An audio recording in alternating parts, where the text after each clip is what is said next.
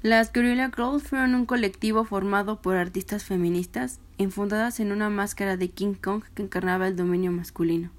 Protestaron con ironía y humor por medio de una guerrilla comunicativa.